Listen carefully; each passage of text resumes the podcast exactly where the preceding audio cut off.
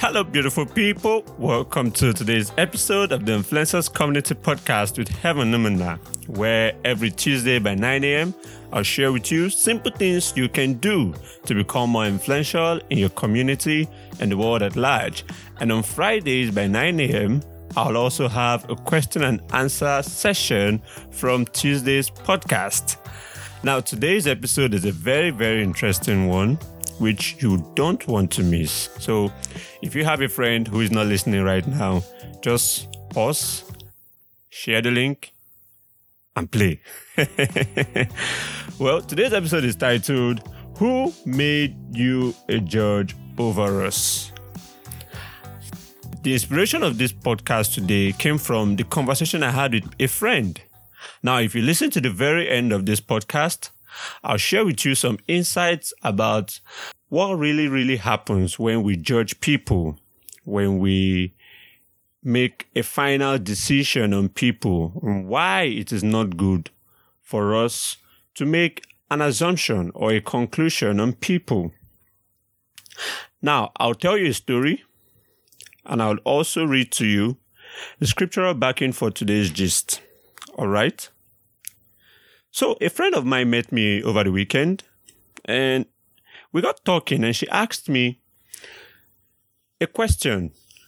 She said she was gisting with some of her friends. And then one of them asked her and said, Assuming a guy was once a fornicator and then he repents, gives his life to Christ, and just after he had repented, he goes back to fornication and in the middle of it, he dies. Will he go to heaven or to hell? I know you're thinking, right? Well, so my friend didn't know what to say and she brought the question to me. And why did, why she was asking me that question, I just thought about it now, like, these are the kind of questions I don't like. So sometimes the people who ask you these kind of questions, they are not asking you because they genuinely want to learn. They're asking because they're about to say one crazy thing that will scatter your faith. It's true. It's true. It's very true. Like, I'm serious right now. They're about to bring in one funny doctrine or thing that would confuse everything your faith has been built on. So oftentimes, this is what I told her. This is what I told her. I said, I usually get funny questions like this from people and the way I see it, I see it like we're trying to see to what limits has grace saved us. Like, you know, how far can I go? That would be too far. Someone asked me one day, he said, Is it bad if I go in a relationship? If I get a relationship, is it bad? Another person asked me, Is it bad if I kiss someone?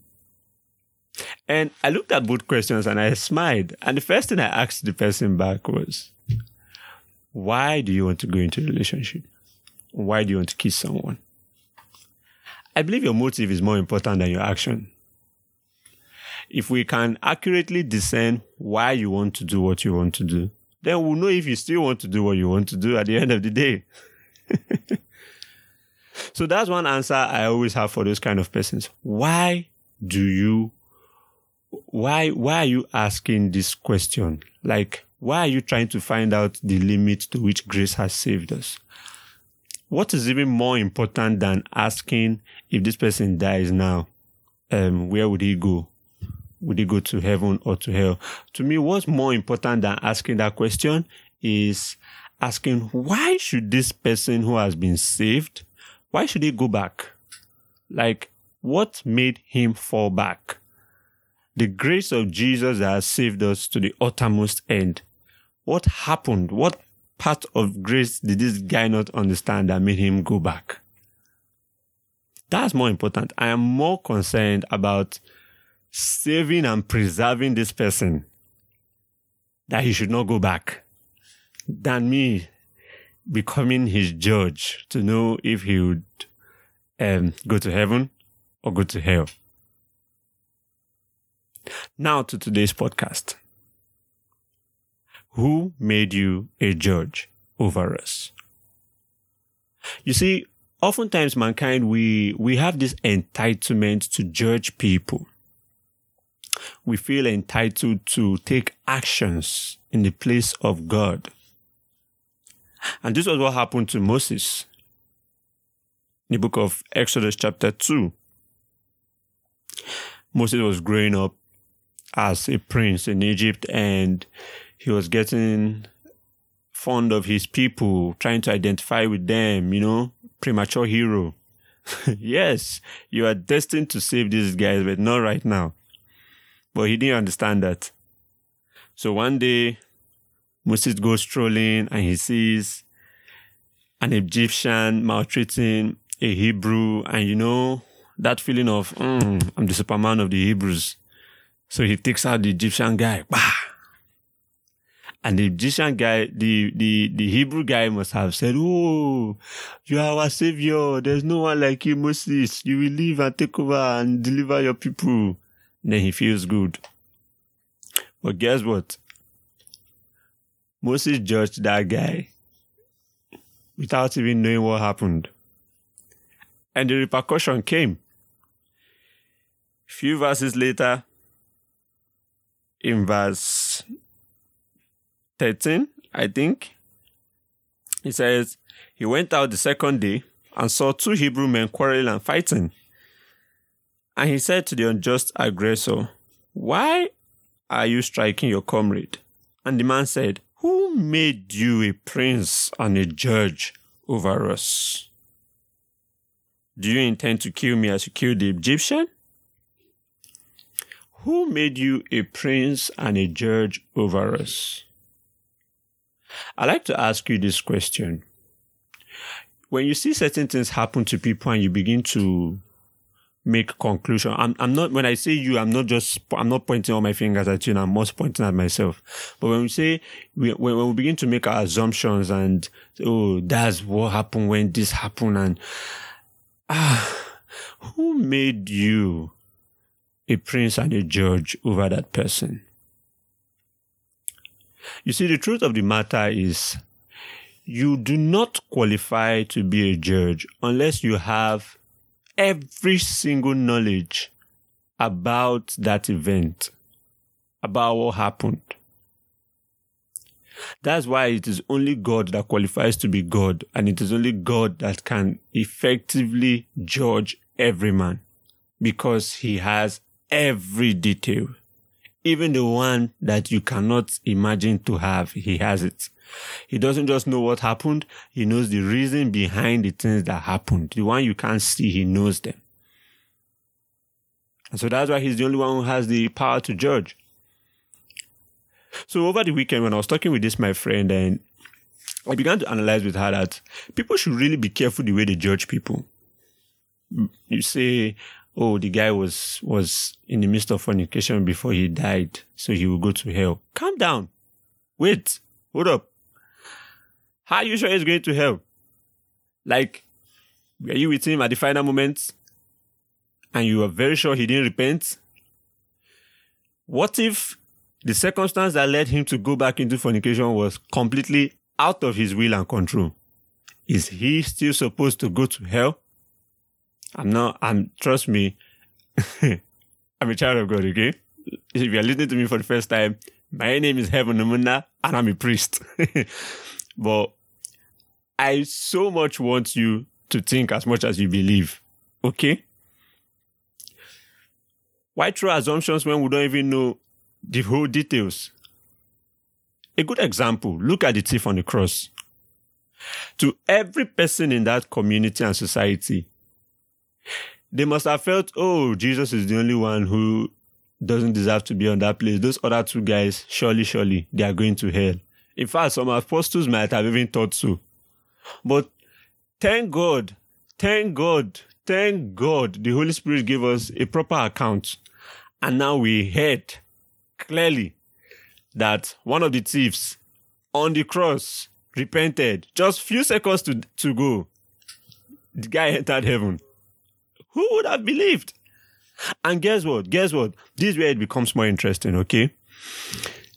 Now, the other thief,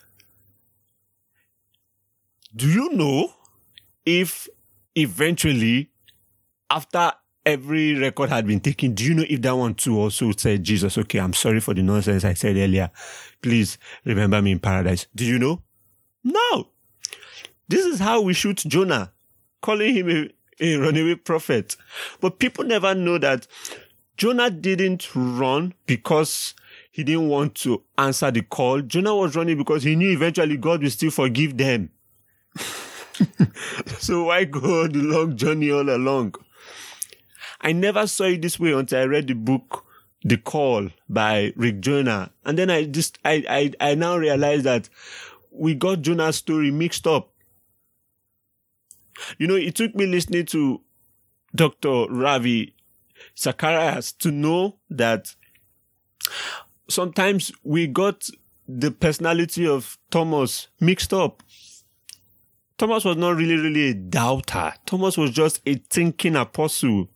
He was just those, one of those guys who refused to suspend his brain. And see, we always call Thomas doubting Thomas, doubting Thomas. But guess what? Do you know?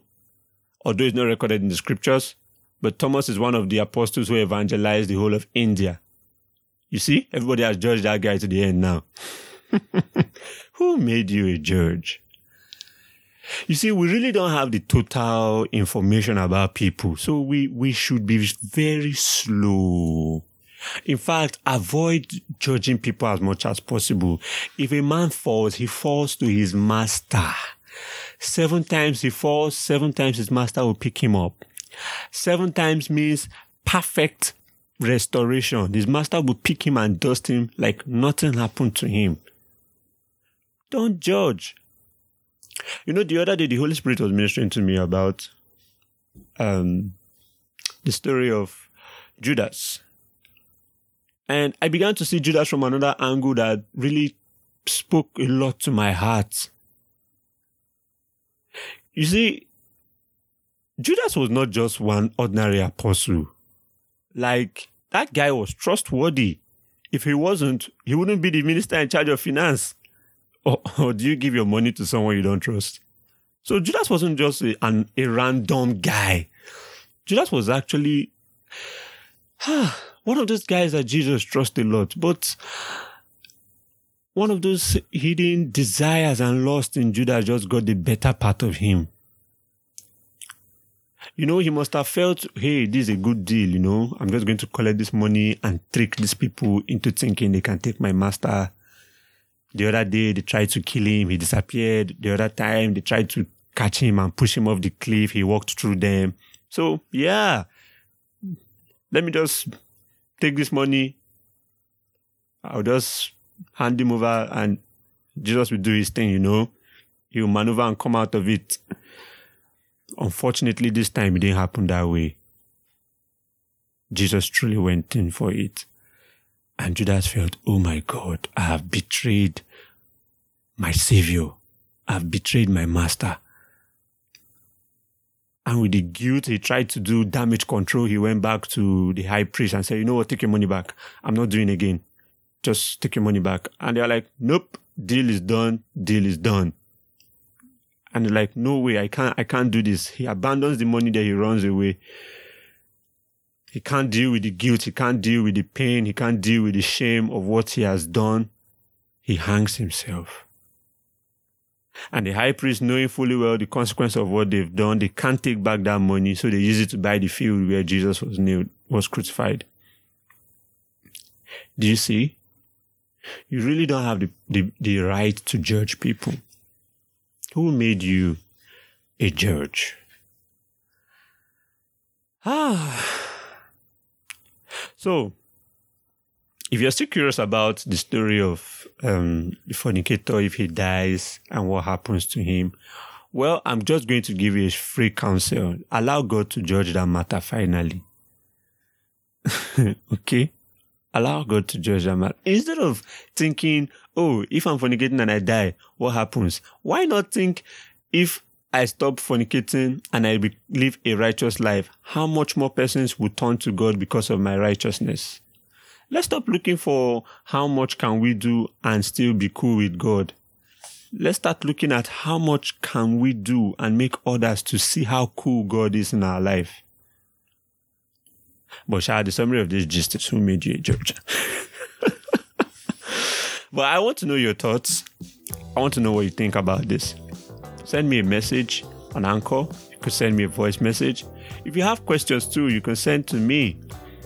I anticipate a lot of questions from today's episode. It's quite controversial. Ah, plenty of people will attack me, but don't worry, the Lord is my shield. I hope you enjoyed this podcast with me today. I hope you tune in again next week. And most importantly, send me a message with your questions. I'll have a question and answer session on Friday where I would answer every question you have about this episode or any other episode I've recorded.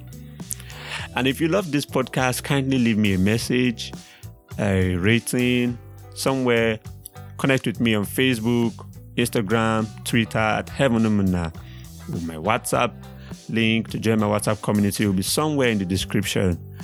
And until when next I come your way, keep being influential.